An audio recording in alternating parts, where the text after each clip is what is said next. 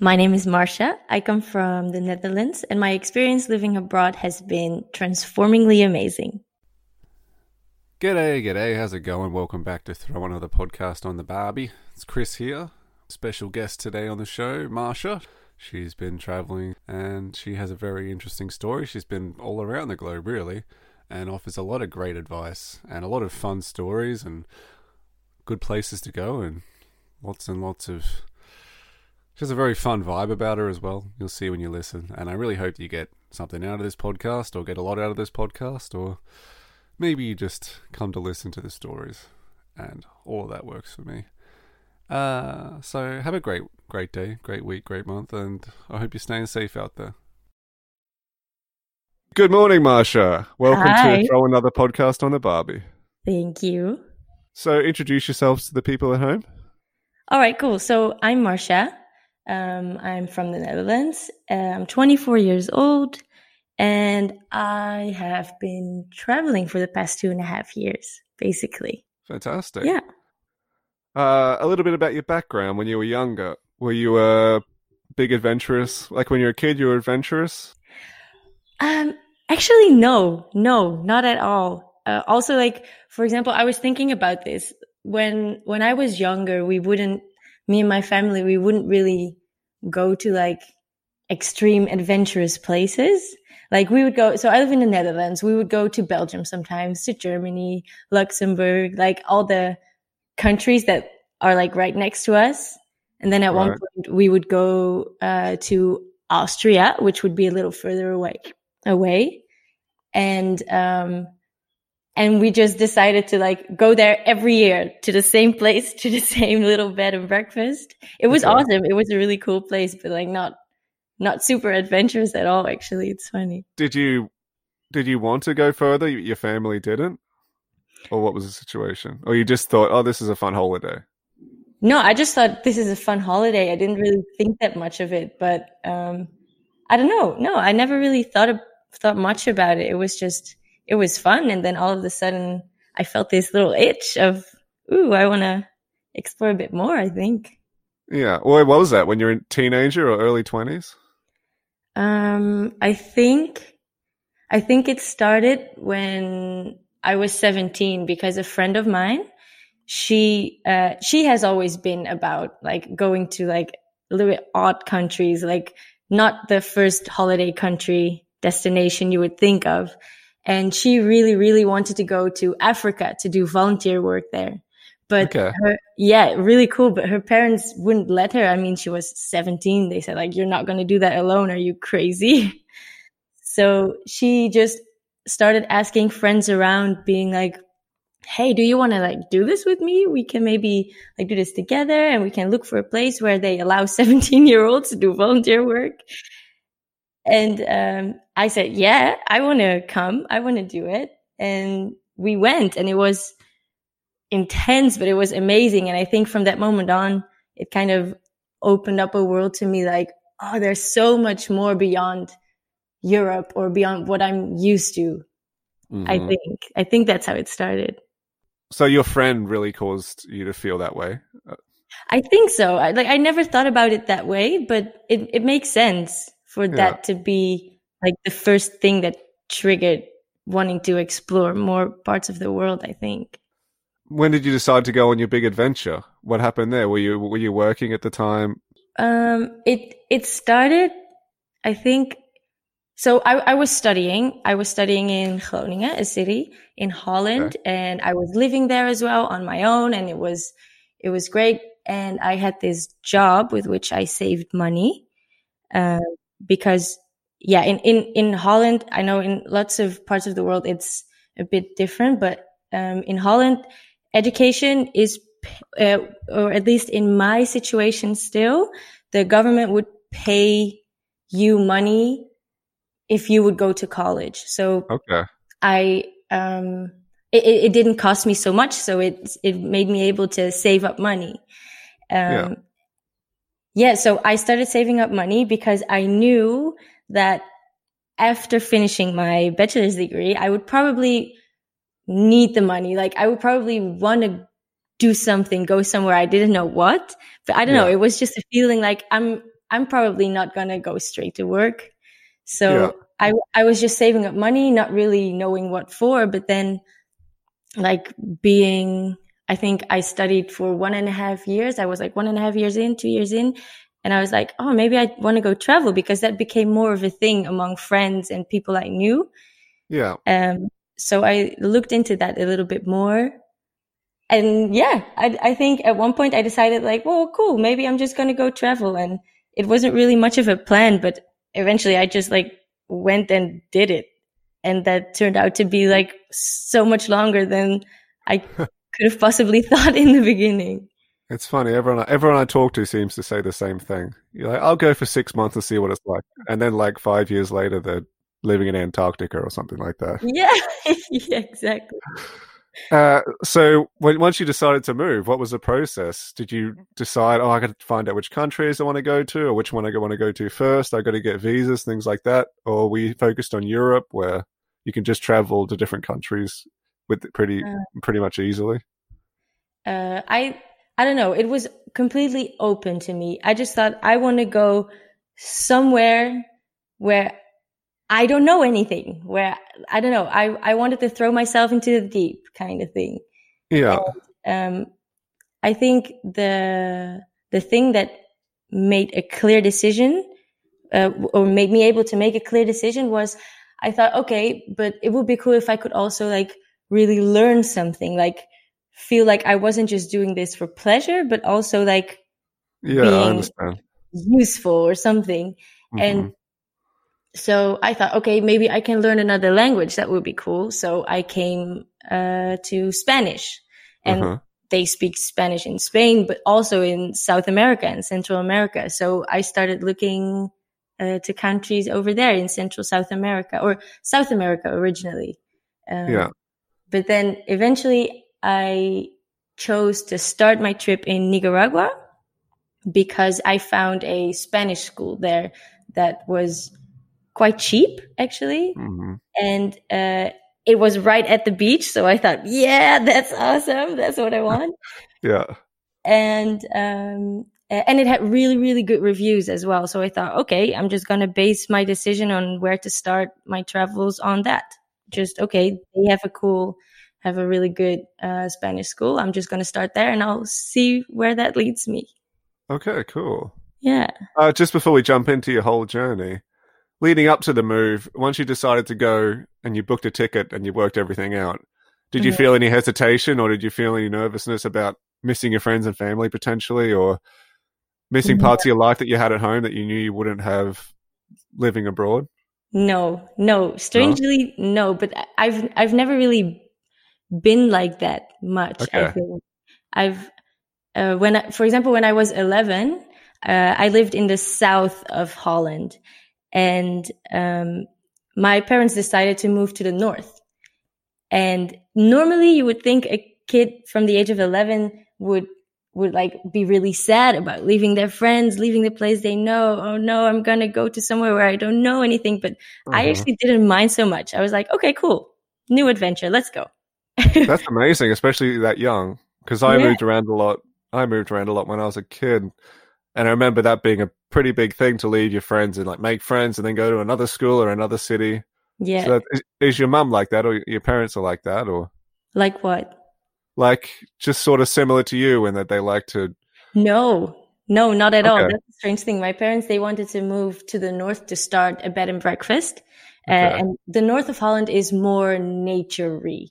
So there's, yeah. it's, it's more, yeah, it's more outback kind of uh, yeah, and they just love that much more. And it's, it's a perfect setting for a bed and breakfast for people to come to relax and stuff. So, yeah. um, that was a plan. Eventually things, uh, went differently, but, uh, but still we moved there and, uh, yeah, it, it, but that wasn't really a, um, a part.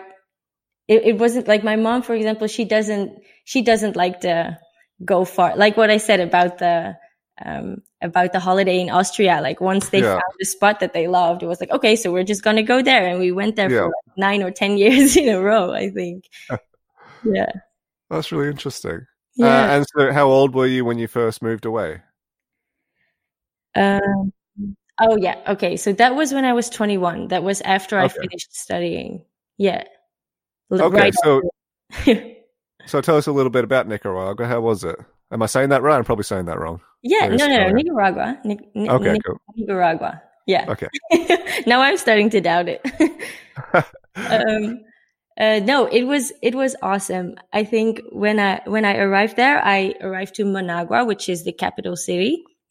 But that like it's it's like that in most countries in Central South America. The capital cities are shit. They're ugly. They're disgusting. They're okay.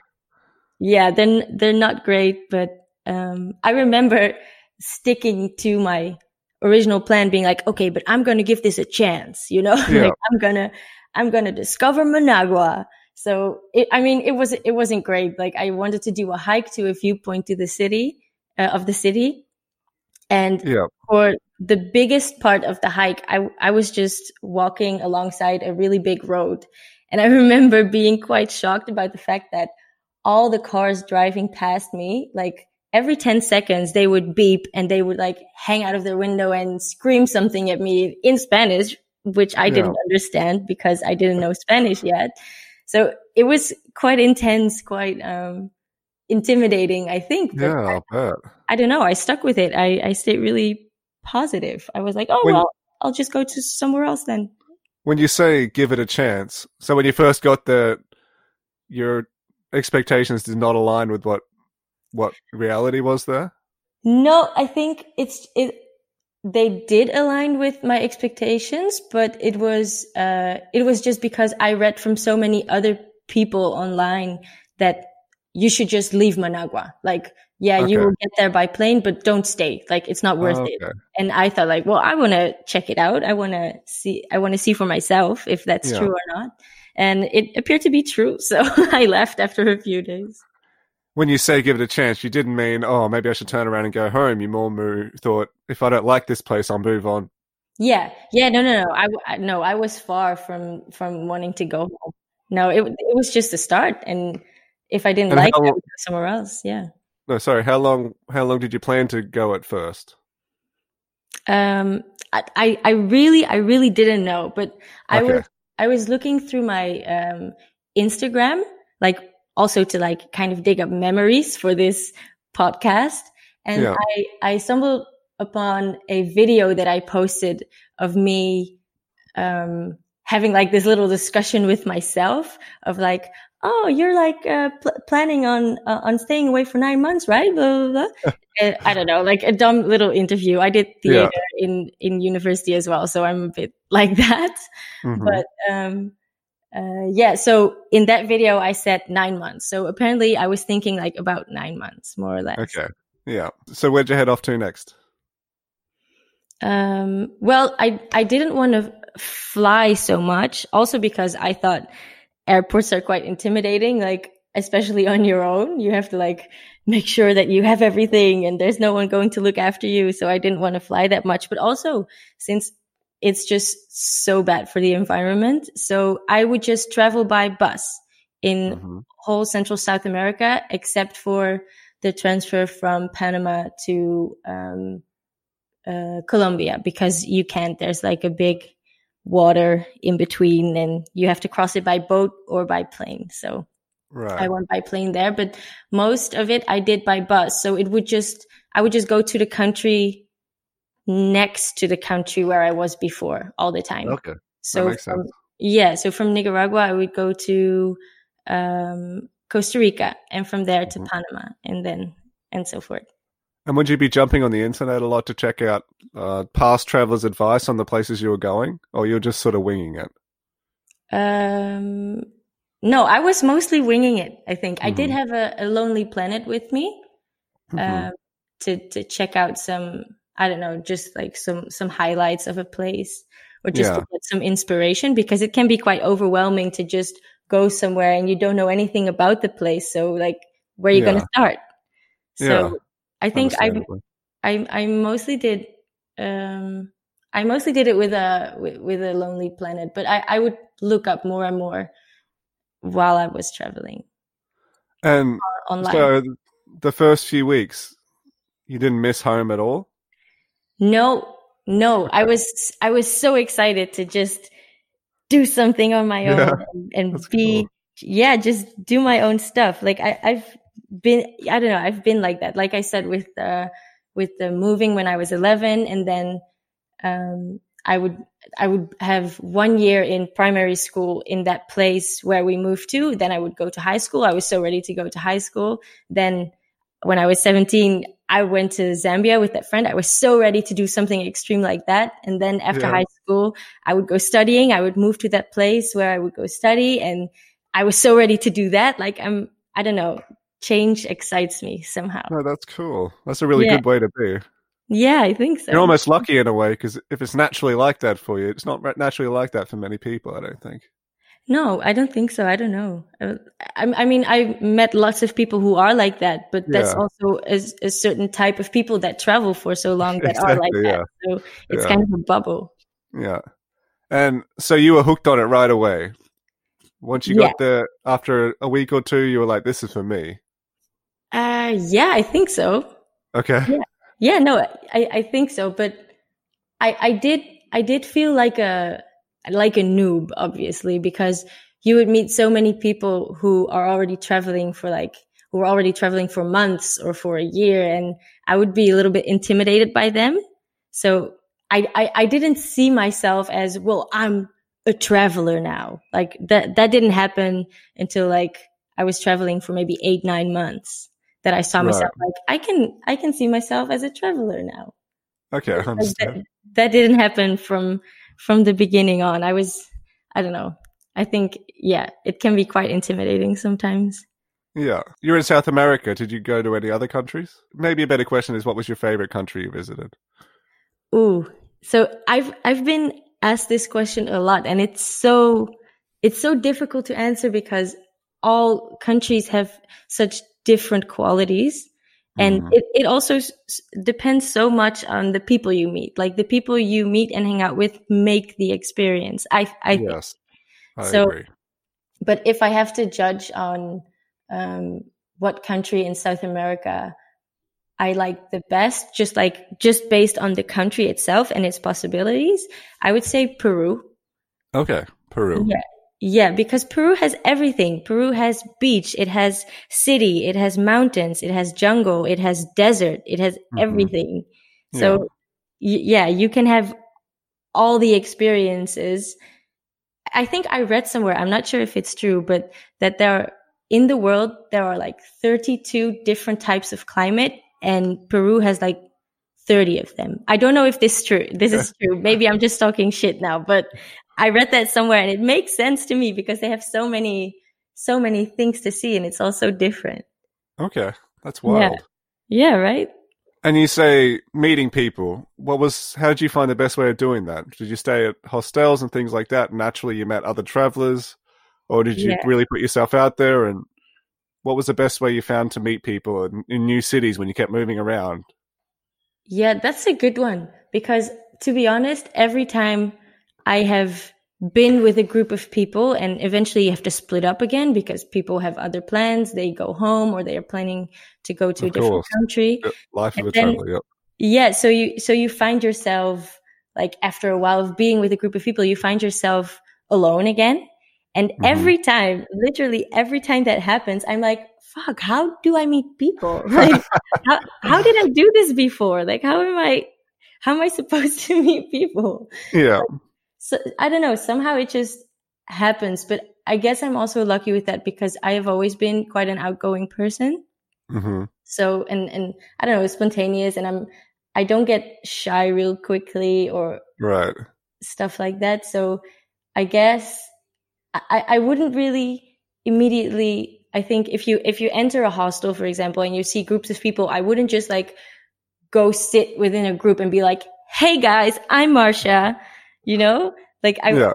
I wouldn't do that. I met a guy actually who did literally that and it worked out perfectly for him. But um no, I, I, I don't know. It's just, for example, in, in hostels with a common area or hostels with a shared kitchen, hmm you, you will just meet people while reading a book or like while, while, while cooking your dinner or lunch or whatever.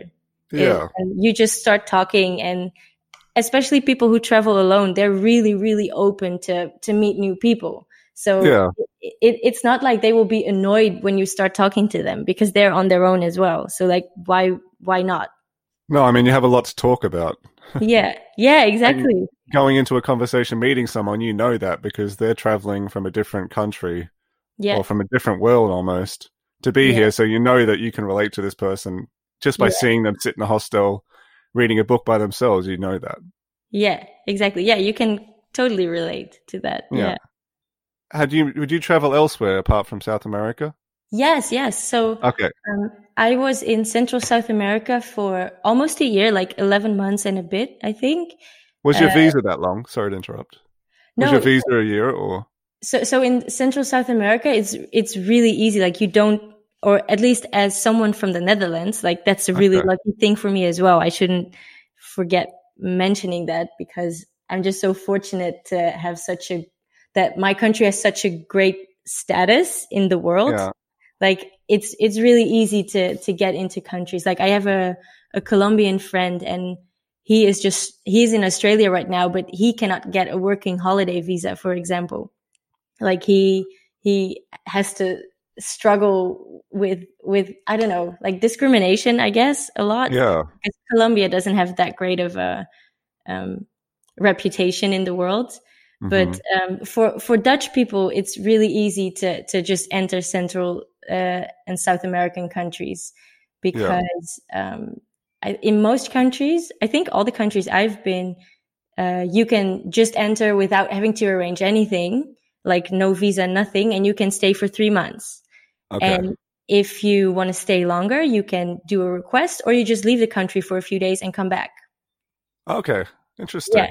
But you do in in most countries. I think in Central America it was uh, a bigger deal. In South America they didn't really check it, but um, Mhm. you you have to have proof of that you will leave the country. Okay. So Oh, okay. Yeah, I understand. and that, within yeah. those three months. So you have to Right. show proof of that. But that's it. Mhm.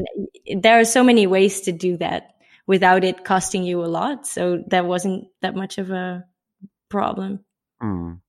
So you were there for eleven months, and then what happened? So I ran out of money. there's Right. only there's only so much money you can save Yeah. uh, within the years that you're studying. So I ran out of money and I went back home. But on my travels in Central South America, I met lots of other travelers and you would talk about stuff like that as well. Like, so what, when you run out of money, what are you going to do then? And you will just like explore options with them. Mhm. Like, what would they do or what have they done? Or do they know people who did this or that? Mhm. And um, a lot of people told me like, just go to Australia. Like you can work there. you can get a working holiday visa and like work a lot, earn tons of money because you can earn lots of money in Australia. Mm-hmm. And then you just continue your travels. And so that is literally what I did. okay. I went home for two months, I think, and was perfect timing because it was summer holidays in Holland. So I got to see my friends a lot and my family again and hung out with them for two months. And then my mom, she actually lent. That's how you say it, right? Lent. Lent, Lent. Yep. Yeah, lent me uh, some money to uh, go to Australia and to like survive there for like as long as I didn't have a job. And as soon as I got a job, I paid her all back, and that's how it. That's how I did it. So I, yeah, I'm. I was lucky that my mom would do that for sure. Mhm. I don't think a lot a lot of people will have that option, but I did. I was super lucky, and um, then I just worked my ass off in Australia, and then I had money again to continue my travels. Yeah. So did you get home and then realize I really got to get back out there and travel again, or when you're in the, when you were just finishing up your trip, your 11 months initially, did Mhm. you think, oh no, I have to go home, then find a way to go straight back out? Yeah, I think so. I think because I didn't feel like I was finished yet. Like hmm th- this whole world opened up to me. Yeah. I was like, wow, this is such an amazing way of living. Like I want to, I want to continue this. Like it hasn't ended yet just because I ran out of money. Like I'm, Yeah. I'm going to find a way to continue doing this. So it was a plan already before I even got back home. But then also being home, like when you get back home after being gone for almost a year, it's awesome. Like everyone is so excited that you're back and Yeah. they want to hear your stories if they haven't already followed it on Instagram, you know? Mhm. Yeah, but it's different hearing it in person too. Yeah, absolutely. And yeah, it, it was really fun. But then after a month or like one and a half month, like it's it's a bit old news, you know? So like you still have all the sensations of, oh, I've had all these experience and it's so awesome. But all the other people, as much as they love you, they're Yeah. like, okay, but we know this now. Like Yeah. and, and they they will I don't know, it will it's it's a different experience for them to hear it from me than for me to actually experience all this stuff Of course, absolutely.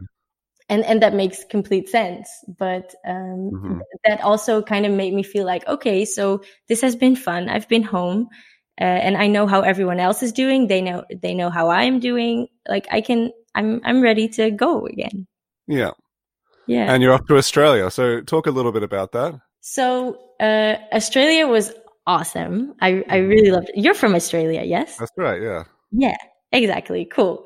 Love your country. Um, I I went. Uh, my flight landed in Brisbane because I was originally planning on straight away doing my farm work. Because when you do your 88 days of farm work, you can um, extend your working holiday visa with another year. hmm So I was planning on doing that. But then when I arrived to Australia, I was like, fuck, I'm here and it's super hot. I don't want to, I don't want to do farm work right now. so, um, because I, I arrived there in, what was it? November. So middle of summer. That's when I arrived and that's like summer in Australia. Uh-huh. Yeah. So Right. I was like, okay, I'm not going to do farm work now. I would be fucking crazy. Mhm. So I thought, okay, I'm going to find another place to, to work or like another thing to do. And I, I've ha- always had experience in, in hospitality. Mhm. So, uh, and also the Australians that I met in, in South America, they all told me like, oh, you know, in Australia, we have a place. It's called Byron Bay. You will love it.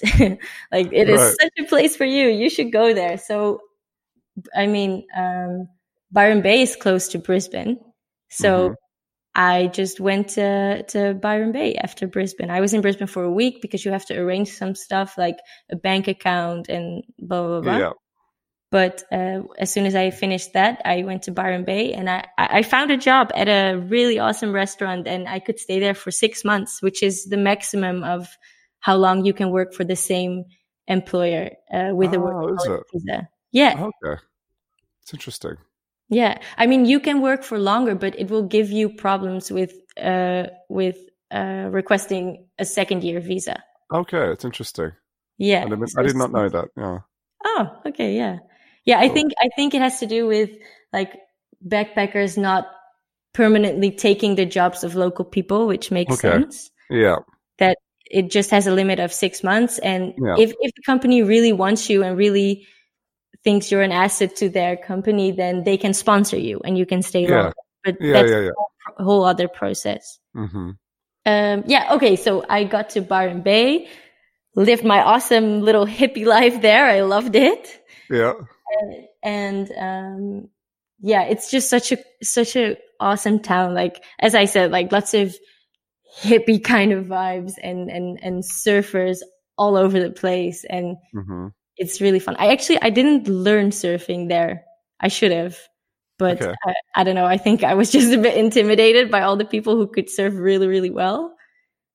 And then byron bay is also it, yeah it has a place called the pass which is a really cool surf spot but it's packed it's always always packed so as a s- beginner you will just be in people's way the whole time so i just didn't Mhm. start it Okay. I did I did meet a guy in um in Byron Bay who surfed a lot as well. It was his like life passion. And he would Mhm. take me out on weekends surfing, for example. And he he taught me how to surf a little bit. So that that was really awesome. okay. That that was fun. But I didn't really like it that much yet then, to be honest. yeah. because it is so hard. It is so difficult. And Very difficult. Yeah. I, I just get so frustrated when I don't when I can't do something. So Mhm. he would just be like, "Oh, no, but just enjoy. Like, just smile, smile. It'll be fun. Like, you have to just have to enjoy it." And I was like, "No, I don't like this. I can't do it. I can't. I'm gonna keep falling. I I can't stand up." Blah, blah, blah. So Yeah. But yeah, I mean, I don't know. It's still it's still a really cool, a really cool culture. The whole surf life. I think I I, I love that about Byron Bay. Yeah, And I then- think it's a cool set. Yeah, I agree. Yeah, and and then after Byron Bay, I was like, okay, so I've been in Australia for over half a year now. I still have three months of farm work to do. So Mhm. I I started um, looking for farm jobs, which is crazy difficult because there are so many backpackers who want to stay for a second year. Mhm. It's and then also lots of farmers they don't they don't want to hire backpackers who don't have any experience. yeah, So like obviously it makes sense, but like that takes away so many chances. yeah, of course. Yeah. Yeah, it makes sense in both ways because they don't want to be training new people every ninety days, but Yeah. Also you don't have a chance if they're not going to let you try. You know. Yeah, exactly. Yeah. But Yeah. eventually, uh, so i because I really wanted to have like the outback experience. hmm Um, but that was every backpacker wants that. So it was, I, I couldn't find it. I didn't find a place. So I Mhm. went to a working hostel. Uh, and that makes it a bit easier because um, you pay them that you pay the hostel for accommodation, but you act, it's more expensive because you actually also pay them for finding a job for you in farm work. So um, I went there. It was in Childers. I don't know if you know this place. I know Childers. Yep. Oh, really? It's so small. yeah, I, I mean I don't know it uh, intimately, but I know of it and I've I've heard of it. Yeah. So th- there's a working hostel there, like two, I think. And um, Farmgate, it's called. In it, it was, it's it's a it's a weird hostel. Like they're really really strict, and they're a bit. How do you say? Like they they love to be in charge, like being Yeah. superior and like bossing Okay. people around. Be like, no, Yeah. you cannot be up that late. You know. Okay. so it was a bit of a weird experience, but they did find me an amazing job that paid me hourly and not Okay. piece rate because that's another big issue with farm work. If you get paid piece rate, you get shit money basically. Right. But you get get to live on the farm. Is that usually the situation? No, so you you live in the hostel and the hostel arranges every day they arrange um, transport to the farm that you Right. work. Okay. Okay. Okay. And I was working in a pack shed, so that's nice as well, so, because that's not physically as hard.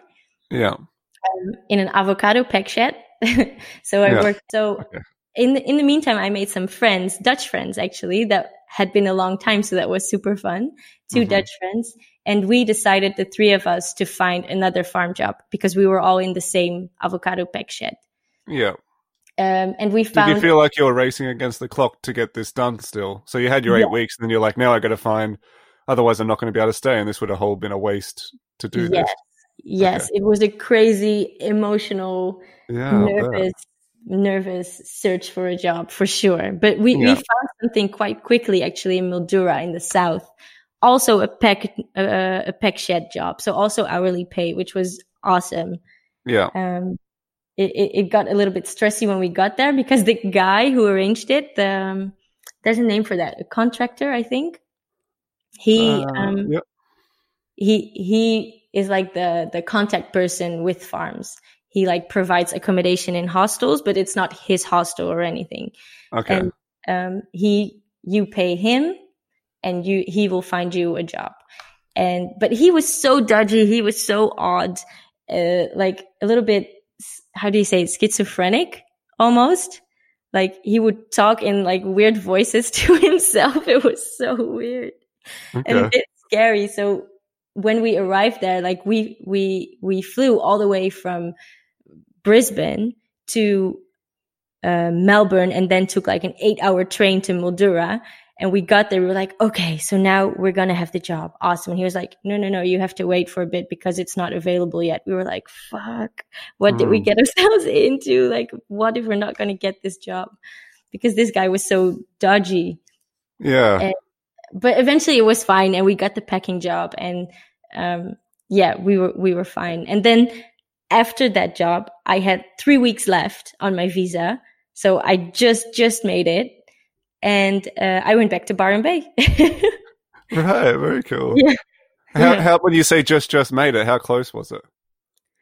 like it was actually so the the asparagus farm they th- their season was over as well and i Okay. think so you have to have 88 days of farm work and i had Mhm. like 89 89 days of farm work Okay. so i i just just made the 88 days because it would have been impossible in my last three weeks to find a job for only a few days like no one is going to hire someone for a few days wow. I wonder if it's that strict where it's like, oh, you only worked 87 days. You cannot stay.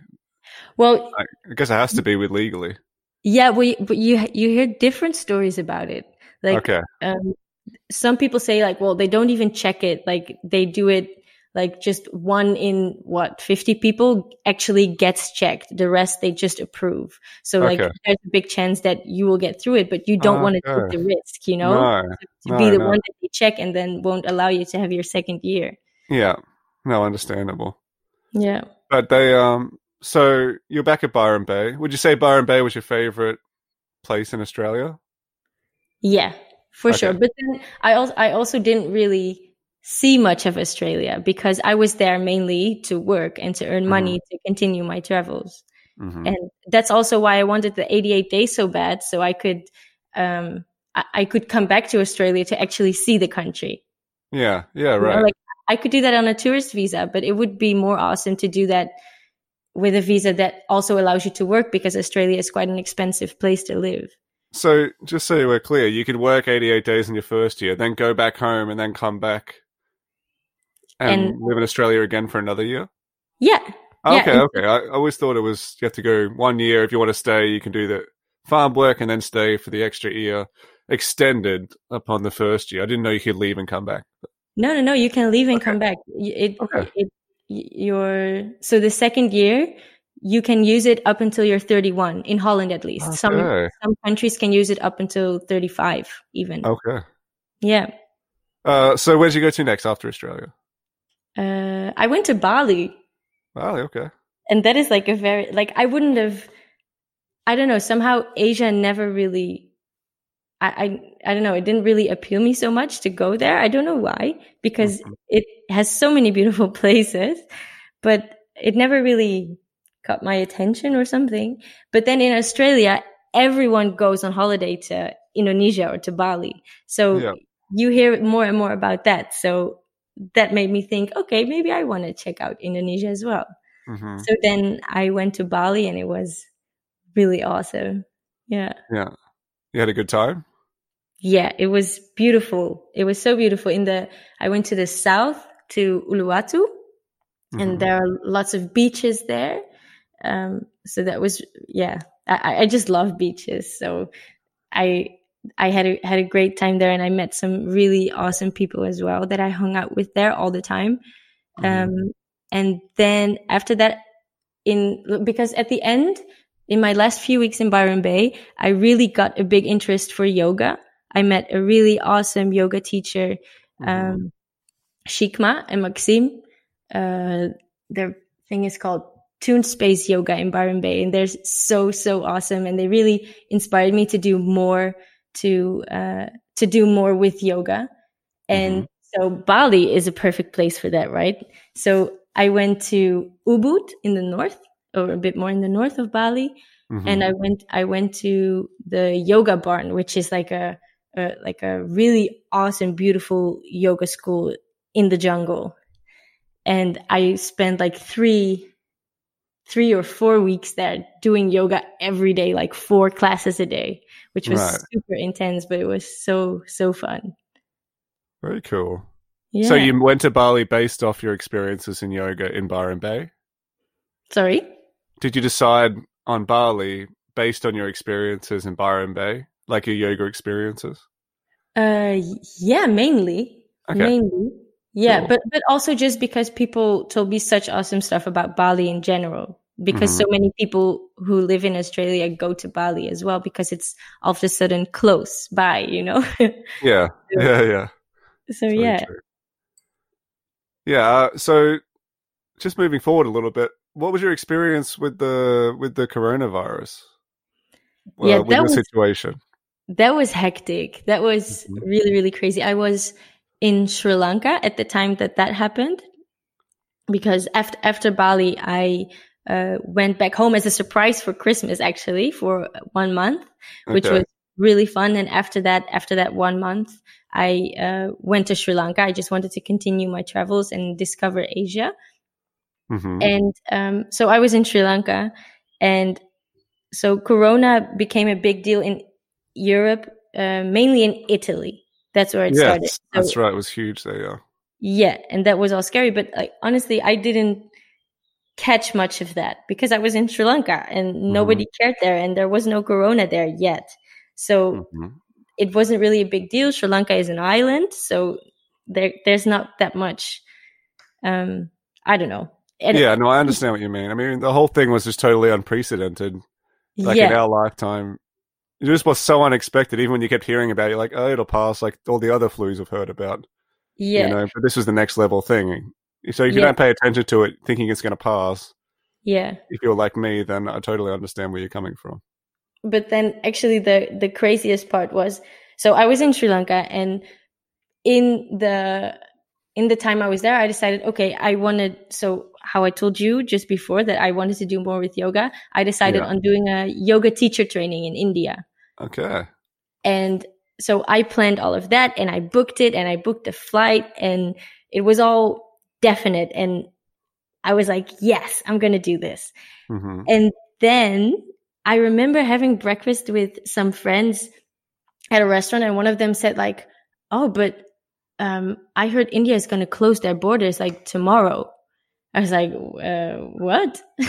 so I started stressing. I was like, what? This Yeah. be true. This can't be true. So I was looking it up, and yes, India released the information that day that they were going to close the borders the next day uh, Oh. for everyone. So I was like, well, shit, I have that yoga teacher training that I really want to do. I'm so ready for it. I want to do it. Yeah. So I decided to fly to India that night. Right.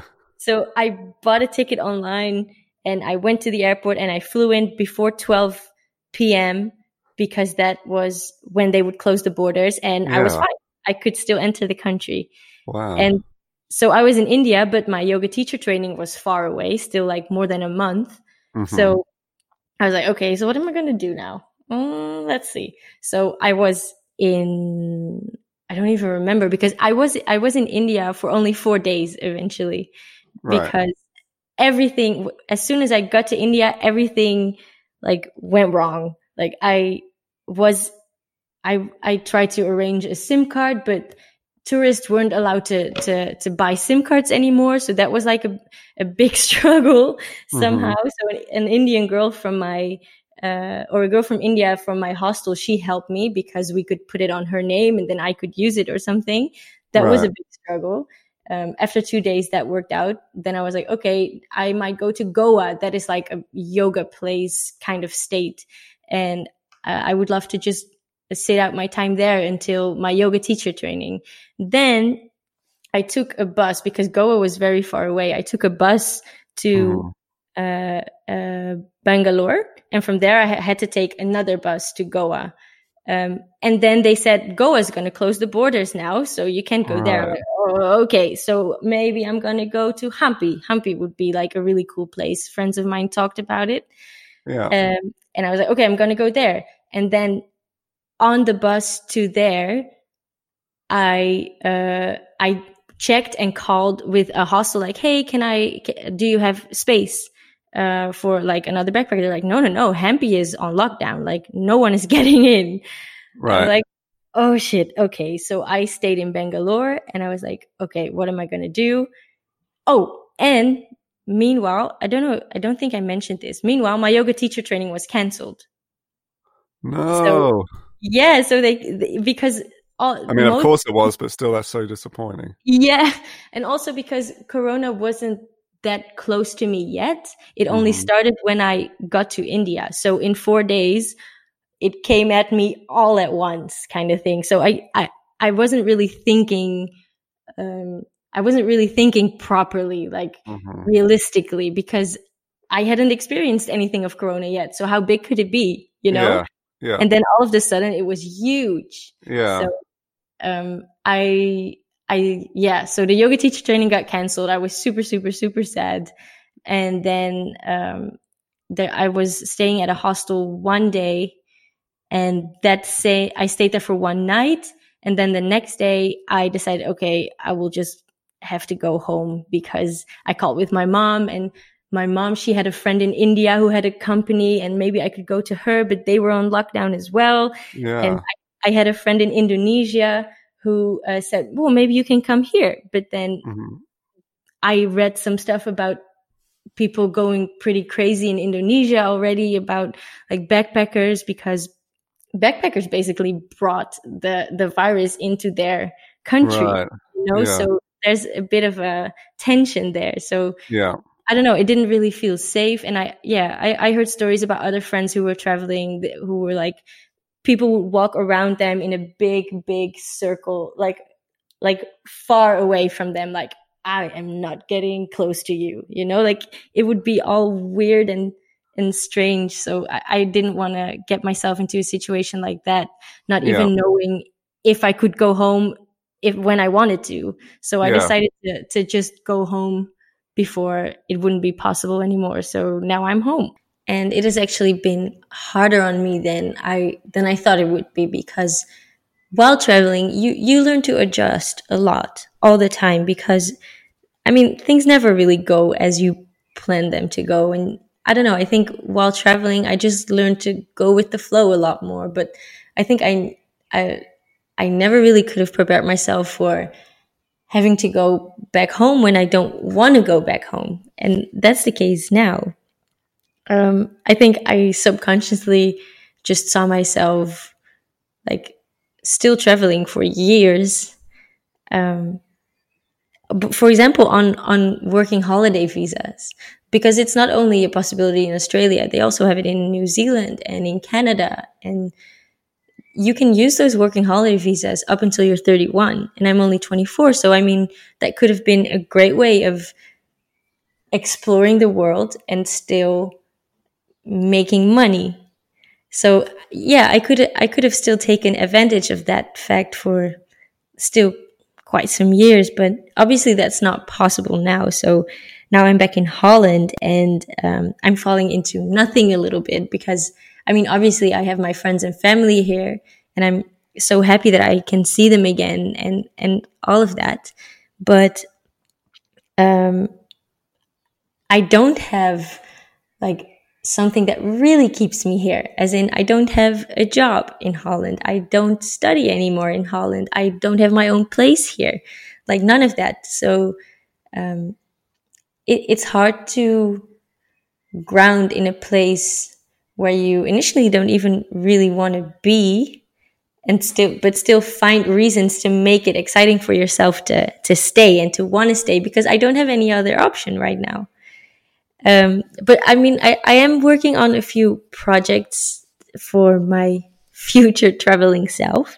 As in, I am uh, now that I have all the time in the world I, and a laptop with me because I'm I never travel with a laptop um, I am working on a uh, travel blog.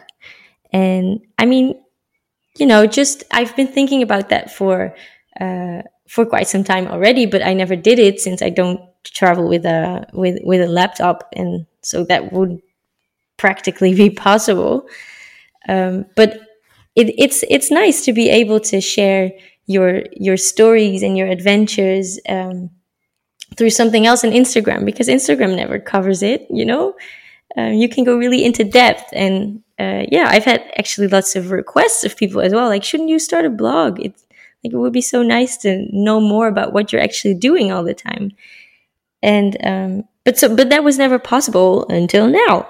So uh, I'm working on that, just a blog for just my adventures and stories and things that places I've been, things I've seen, people I've met, and just a bunch of tips and tricks, for example. Um, yeah, so I I'm working on that, and I'm also uh, thinking about maybe uh, starting to study again because I studied pedagogical sciences, which is basically you you learn all there is to learn about children basically like how they develop physically socially mentally emotionally uh, how educational systems work like what works best blah blah blah blah blah and all all the types of education and uh, i could do an additional uh, studies to that which will actually allow me to to teach, which which would make me a qualified teacher in primary schools, and that would be a cool investment in my future traveling self as well, because everywhere in the world they need teachers always. So um, that could be a great way to earn money in the future as well, while still being able to travel. Um, and th- the blog, for example, as well, if that turns out to be huge, I mean, who knows? Crazier things have happened maybe I could earn some money with that. Um, meanwhile, I'm also still interested in becoming a yoga teacher. So as soon as I can do a teacher training, uh, I will do it. And maybe I can travel the world while teaching yoga because everywhere in the world people are interested in yoga.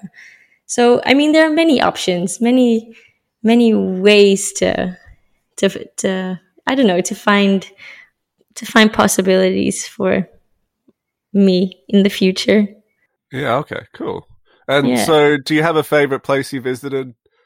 Mm, I don't think so because, like I said before, like all the hmm. All the countries have like they have their own thing, and also the people exactly like it. It just it depends on so many factors how you experience a country. Like India, for example, I experienced it as a shit country, but that makes sense because only shit things happened. So, but I think if there are, if I have to name some real highlights or special, really awesome experiences, I would say um, the Galapagos Islands. Okay. Do you know those?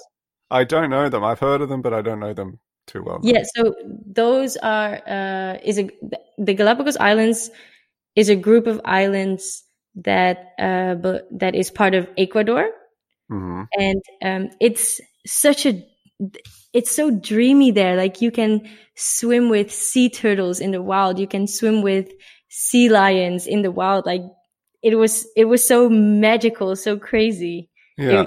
It, it that was a really awesome experience. And well, Byron Bay, like I, I can't imagine how my life would have been in Australia if I didn't go to Byron Bay. That was such a awesome place as well. Okay. And, and actually, now that I'm now now that I think about it, in Peru, a lot of people skip this, but um, I it is it has been one of the coolest places I've been in in Peru actually, which is Huaraz, and Huaraz is in the middle of Peru, um, and it's in the mountains, and you have such beautiful, amazing hikes there. Okay. Like hikes to lakes. There's one quite famous lake, Laguna Sesenta Nueva, mm-hmm. and that that means uh, Lake 69.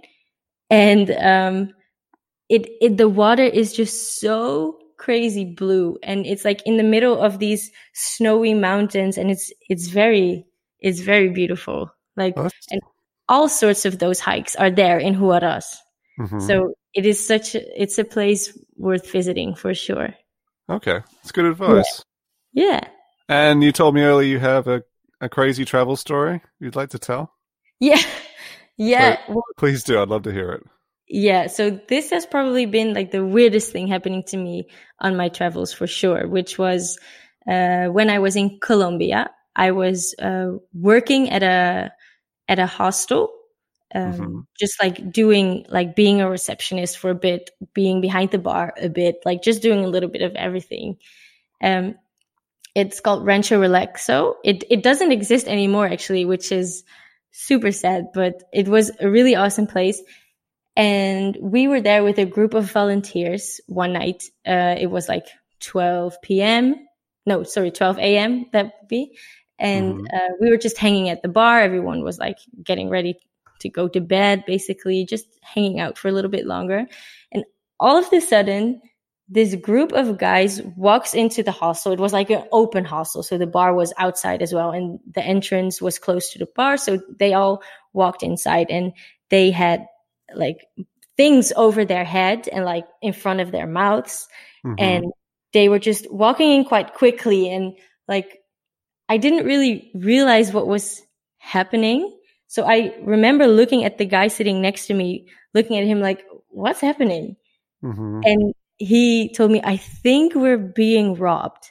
Oh my God. Yeah. So I was looking at these guys again who just mm-hmm. walked in and I saw that they had guns in their hands. So I was like, oh shit, this is, this is real. This is crazy.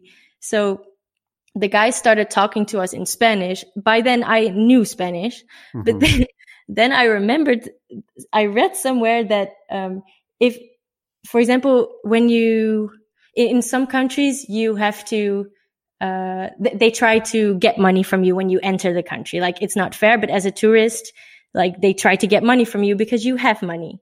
Yeah. And so a lady wrote eh, on, on like a blog or something that she uh, just pretended to not know, understand anything, not mm-hmm. know what they were saying, and they would just leave it, be like, oh, whatever. Yeah. And so I tried to do that. It was yeah. just I don't know, it came it came up and in my head and I thought, okay, I'm just going to act like I don't understand them and maybe they will leave. Yeah. well, that didn't happen obviously. So eventually I started talking to them in Spanish and some other people around us as well. And they wanted to see the owner of the mm-hmm. hostel. And so we woke up the owner. He came um, the rest of us who were all awake, because it was a group of four or five people, I think. Mm. The rest of us who were awake, we were put at the campfire that was still going on. So we right. were all sitting around it, and the rest who was sleeping, they just stayed asleep. We wouldn't wake anyone up. But uh, they woke up the owner, and they wanted to to enter one of the rooms, and that would be one of the rooms that had a safe. And it's so weird. Like, how could they know there was a safe there? So yeah it, it was so weird, but they wanted to enter the room. And so everyone was put at a campfire. They entered the room. Everyone was like, what the fuck is going on? And meanwhile, uh, so we were sitting at the campfire. Those guys were in that room and they were also trashing like other rooms, just like everything they could find, like phones, laptops, money, whatever. They, they would just all take it. And, but the weird thing is two or three guys were doing that and two guys were watching the people at the campfire so that we wouldn't do anything crazy, right? Right. So we were just sitting around that campfire and it was taking a long time. Like it was already like half an hour in or something. Yeah. So like, what the fuck is happening? And then one of the guys who permanently worked at that hostel, I don't know where he got the balls, but he asked them like, so this is taking quite a long time. Can we at least have a drink? Mm-hmm. And everyone was looking at him like, what the fuck are you doing, dude? Stop, don't. And the two guys who were watching us, they looked at each other. They were like, yeah, okay. So one of them gra- like walked around the bar and grabbed uh, a bottle of rum, I think it was. So we were just sitting at this campfire, sharing a bottle of rum while we were being robbed. it, was, it, was, it was so unrealistic. It was that's so amazing. surreal. Yeah, it was that's crazy. So but like thinking about this robbery as well, it was so Colombian, like so because Colombians they're like very laid back, you know, like mañana, mañana, which means tomorrow, tomorrow. Like, don't worry too much. Like, it'll all be fine. Like, don't stress. Yeah. And that's exactly how this robbery was as well. Like, they, they were just talking to the owner while the others were being robbed. Like, oh, so you're from Canada? Cool. Yeah, I would love to go to uh-huh. Canada sometime. And the owner was just like, what the fuck is happening? You That's know, funny. like, don't talk to me like we're friends. Like, you're robbing me. What are you but doing? you didn't feel like did you like they had guns, but did you feel like, like really in danger? No, I was just frustrated. Like these yeah. guys didn't didn't even seem like they were were real bad badass, yeah. like bad guys or something. Yeah, they were yeah. like trying something with a little toy in their hand, kind of vibe Yeah, what we got. Like they were trying to stay friends, but also rob us. Like it was so weird. And then I don't know. So eventually, Do you still took keep in touch with them, or what with the robbers. yeah? There's no, no, they kidding. didn't leave a phone number. Unfortunately, Oh, sad. no. But so eventually, this robbery took like two hours, and we were just sitting around that fire, being like, "Okay, when is this gonna be over? Like, we're gonna have to check the damage." And so, in two hours, they were just gone. They said, "Okay, we're gonna leave now. Don't move for like ten minutes, and then." Yeah. You can go or something, then you can do your thing. So we waited and they left.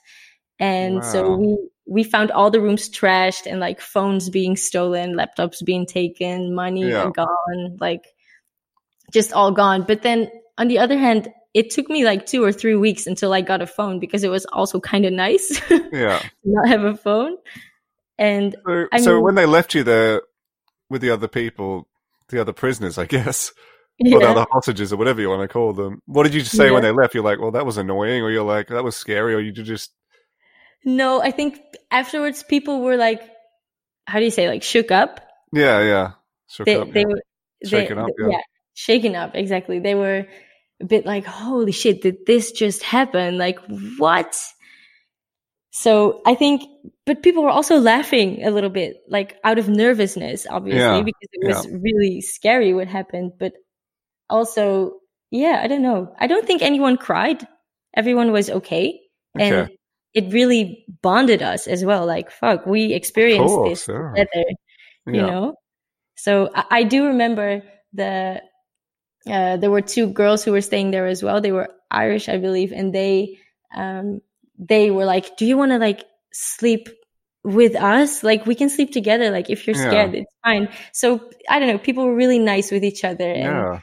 Yeah it, it bonded it was bonding That is an amazing story. Thanks for telling that. That's great.